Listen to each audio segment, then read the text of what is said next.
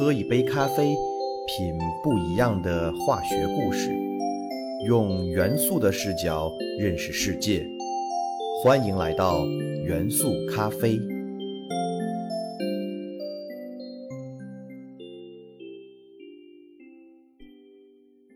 大家好，欢迎收听元素咖啡，我是你们的老朋友老胡。在元素咖啡第十六期中，老胡讲到了烟花各种颜色的来源，其中讲到烟花中紫色的部分来源于钾元素的燃烧。这期节目播出之后，来自北京市十一学校的王牌化学老师孙龙老师联系到了老胡，对钾元素提出了质疑。他说，由于钾元素燃烧所呈现的紫色较暗，所以通常。烟花的紫色来源于燃烧颜色为亮紫色的铷元素，这就是元素咖啡第七期讲到的那个铷元素。老胡经过查阅资料，确认了铷元素确实也广泛应用于烟花中，它的颜色即为颜色较浅的亮紫色。不过，朋友们以后在看烟花的时候也可以注意一下，烟花中的紫色确实有较浅的亮紫色和较暗的深紫色两种。它们分别产生不同的视觉体验，都是烟花中必不可少的成分。在这里，老胡十分感谢孙龙老师对元素咖啡内容严谨性的支持，并且听孙老师说，他所带的同学们也通过孙老师的推荐爱上了元素咖啡节目。老胡真心的希望节目能够给同学们带来帮助，让大家真正爱上化学，让化学的形象在大家的心目中立体起来。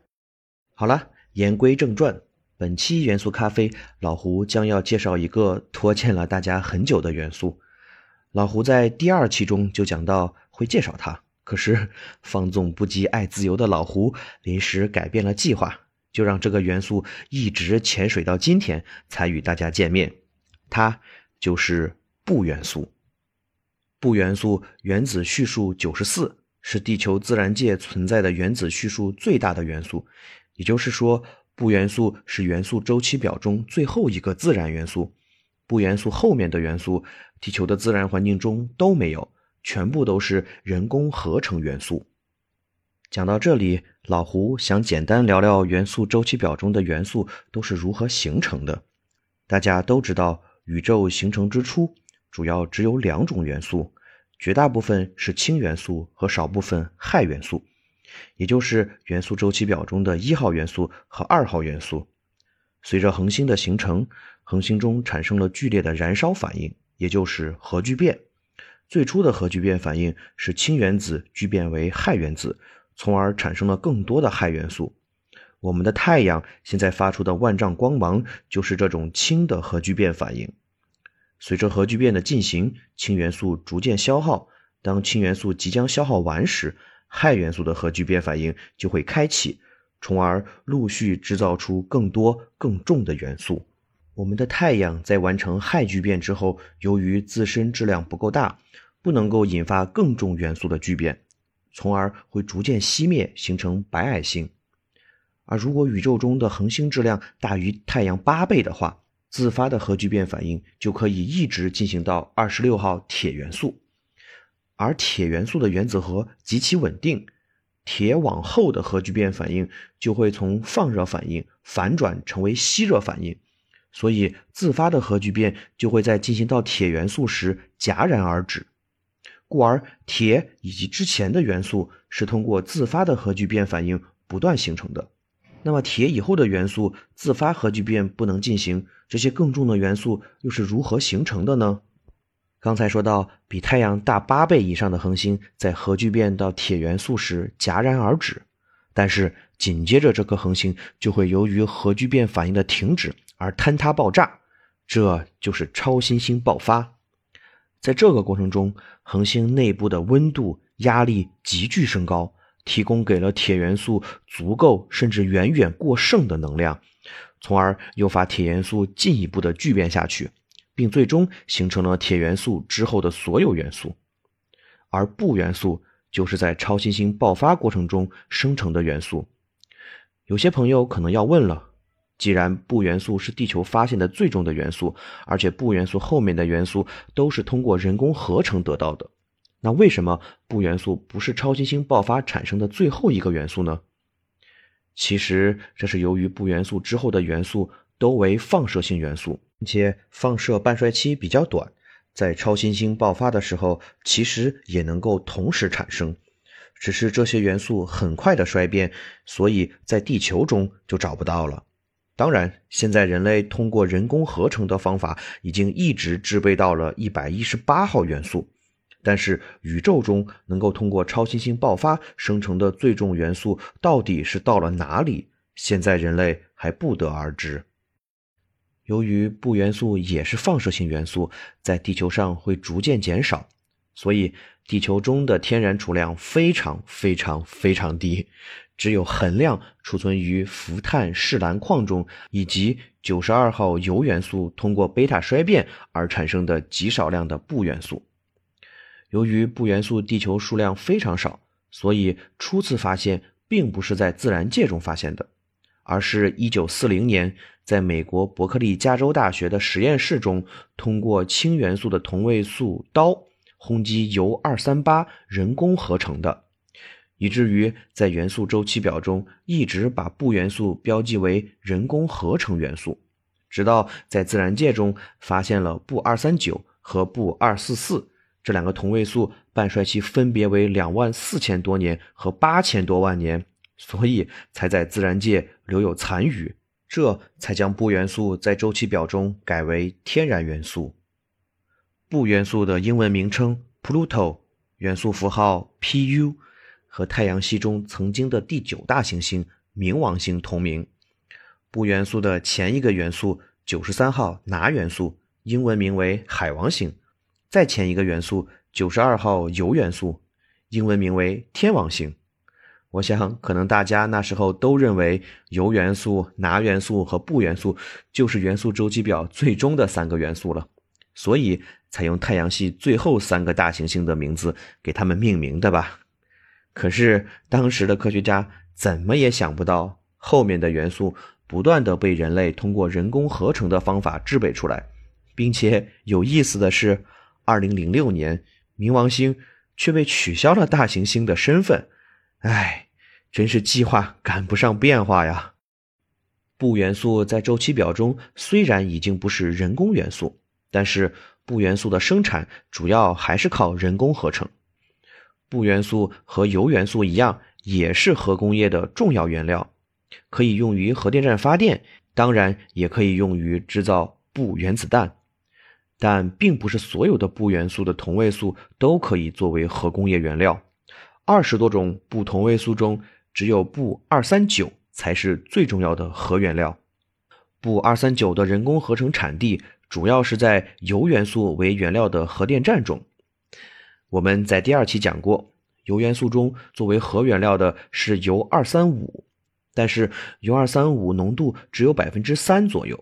大量的铀元素为铀二三八，铀二三八在核反应中不会因为吸收中子而发生裂变，而是形成了铀二三九，然后铀二三九再经过两次贝塔衰变，就得到了钚二三九。没想到我们在利用铀二三五进行核反应之后，在核废料中还能得到作为副产物的另一种重要核原料钚二三九，真的是意外之喜。从上面这个过程，我们就会发现，本来在核工业中没什么用处的铀二三八，竟然可以通过以上这个反应摇身一变，成为有用的钚二三九。那么钚核电站就应运而生了。但我们要注意的是，钚核电站虽然是以钚二三九作为燃料，但是却是以铀二三八作为原料。在开始阶段，通过使用少量的钚二三九，经过中子轰击，发生核裂变反应，释放能量的同时，释放更多的中子。这些中子进一步轰击铀二三八，从而形成更多的钚二三九。核反应就这样不断的自发进行，让人类获得了大量的清洁能源。这就是钚核电站的工作原理。其实很简单吧？当然。钚二三九也可以用于制造钚原子弹。二战时期，美国向日本投放的“胖子”原子弹就是钚原子弹。武器级的钚二三九纯度要达到百分之九十三以上。老胡之前说过，钚原子弹比铀原子弹制作工艺简单，主要原因有两点：一是由于铀二三五在铀矿中的天然丰度只有百分之零点七，要通过离心的方法浓缩至百分之九十以上，工艺非常繁琐而复杂；而钚二三九是通过人工合成，全世界几百座核电站其实都是变相的钚二三九的生产基地。现在全球的钚二三九储量已经达到了惊人的上千吨。二是由于铀二三五的核爆炸临界质量是钚二三九的三倍，也就是说，本来就容易得到的钚二三九，制作一颗原子弹需要的质量还小，那就更加降低了制作钚原子弹的难度。钚二三九的临界质量大约在十公斤左右，如果通过添加中子反射板和优化装置结构。最小的钚原子弹只需要大约四公斤，钚二三九就可以实现核爆炸。如果按照现在全球的钚元素储量，保守计算也足可以制造十万枚钚原子弹了，把地球炸成稀巴烂是一点问题都没有。钚元素作为具有放射性元素的核原料，它的放射性还有一个重要的应用，那就是制造放射性同位素热电机。这种热电机利用热电偶的西贝克效应，可以将热能转化为电能。但是热能从哪里来呢？这时候我们就要提到钚元素的另一个同位素钚二三八了。钚二三八的半衰期为八十八年，它在衰变的时候会放出阿尔法射线，这些阿尔法射线就是热源。阿尔法射线其实就是不断放出的二号元素氦元素的原子核。这种射线穿透能力非常弱，能量不高的阿尔法射线用一张纸就能够完全挡住。你只要不让阿尔法射线进入自己的身体内部，阿尔法射线不会对人体造成什么伤害。英国女王伊丽莎白二世在访问哈维尔核子实验室时，就曾受邀触摸了一块以塑料包裹的布环，来亲自体会阿尔法射线带来的温暖的触感。放射性同位素热电机已经广泛应用在人造卫星、太空探测器与无人遥控设备中，成为太空设备必不可少的能源形式。随着核技术应用的日趋广泛与完善，核材料的生产和储备越来越容易，全世界所面对的核风险也日益增大。据国际原子能机构统计。全球涉及核及其他放射性材料的遗失、盗窃和非法获取事件，每年平均多达一百二十余起。如果恐怖分子得到这些核材料，将对世界和平构成严重威胁。习近平总书记在第三届核安全峰会上首次提出核安全观理念，倡导世界各国确保核武器和核材料的安全，减少核扩散。他说。光明前进一分，黑暗便后退一分。我想，人类应该有足够的智慧，让核能更好的为人类所用，而不是毁灭人类。